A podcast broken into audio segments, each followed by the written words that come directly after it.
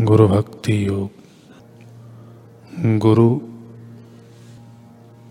जब कोई भी चीज़ करने की आज्ञा करें, तब शिष्य को हृदय पूर्वक उनकी आज्ञा का पालन करना चाहिए। गुरु के प्रति इस प्रकार की आज्ञाकारिता आवश्यक। यह निष्काम कर्म की भावना है।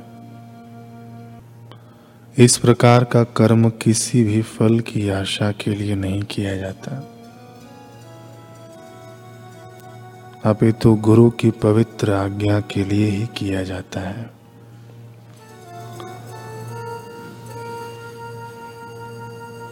तभी मन की अशुद्धियाँ, जैसे कि काम, क्रोध और लोभ नष्ट होते हैं। जो शिष्य चार प्रकार के साधनों से सज्ज है, वही ईश्वर से अभिन्न ब्रह्मनिष्ठ गुरु के समक्ष बैठने के एवं उनसे महावाक्य सुनने के लायक है।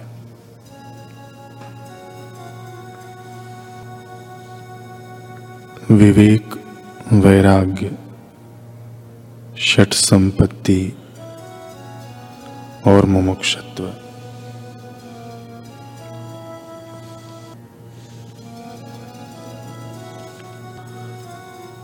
गुरु अमरदास जी कहते हैं कि, हे भाई, सर्वव्यापक परमात्मा हरि गुणहीन जीवों को सदगुरु की सेवा में लगाकर क्षमा करते हैं। सदगुरु की सेवा उत्तम है, क्योंकि उनकी सेवा करने से भगवान नाम में चित्त लगता है। ध्यान भजन में मन लगता है। स्वामी प्रणवानंद जी महाराज कहते हैं कि मन को हमेशा गुरु प्रदत्त मंत्राभ्यास में नियत रखना चाहिए। इससे विभिन्न प्रकार की अवस्था तथा वैचित्र के अंदर भी अपने वैशिष्ट की रक्षा कर अभिष्ट सिद्धि प्राप्त कर सकोगे। सदैव गुरु मंत्र का जप चलता रहे। श्री जयदयाल गोविंदका जी महाराज कह रहे हैं कि एक ब्रह्मवेत्ता महात्मा से सारे जीवों का कल्याण हो सकता है। कम से कम मनुष्य मात्र का तो कल्याण हो ही सकता है। एक दीपक से लाखों दीपक जल सकते हैं, किंतु दूसरे दीपकों में तेल और बत्ती होनी चाहिए। वैसे ही महात्मा के प्रति श्रद्धा और विश्वास होना चाहिए।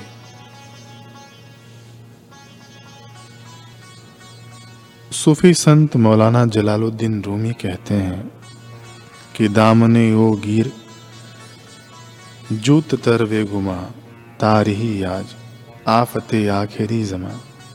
हे मनुष्य, तू अति शीघ्र उस परमात्मा का सदगुरु का पल्ला पकड़ ले, ताकि तू अंत समय की विपत्तियों से आज ही बच सके। संत रज्जब जी कहते हैं कि सदगुरु बिन संदेह को रज्जब भाने कौन? सकल लोक फिर देखिया, निरखे तीनों भौन।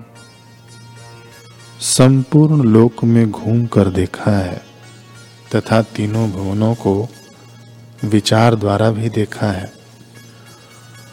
उनमें साधक के ब्रह्म आत्मा विषयक संशय को नष्ट कर सके, ऐसा सदगुरु बिना कोई भी नहीं है। बाबा मुक्तानंद जी कह रहे हैं कि श्री गुरु के बताए हुए गुह मंत्र साधन को। दृढ़ता से भजना चाहिए। गुप्त रूप से जपना चाहिए। जैसे पृथ्वी में बोया हुआ बीज कालांतर में विशाल वृक्ष होकर फल फूल देता है, वैसे ही गुरु प्रदत्त सर्व सिद्धि प्रद है। वे आगे कह रहे हैं कि मनुष्य जीवन में सुख दुख का कारण स्वस्वरूप विस्मरण है।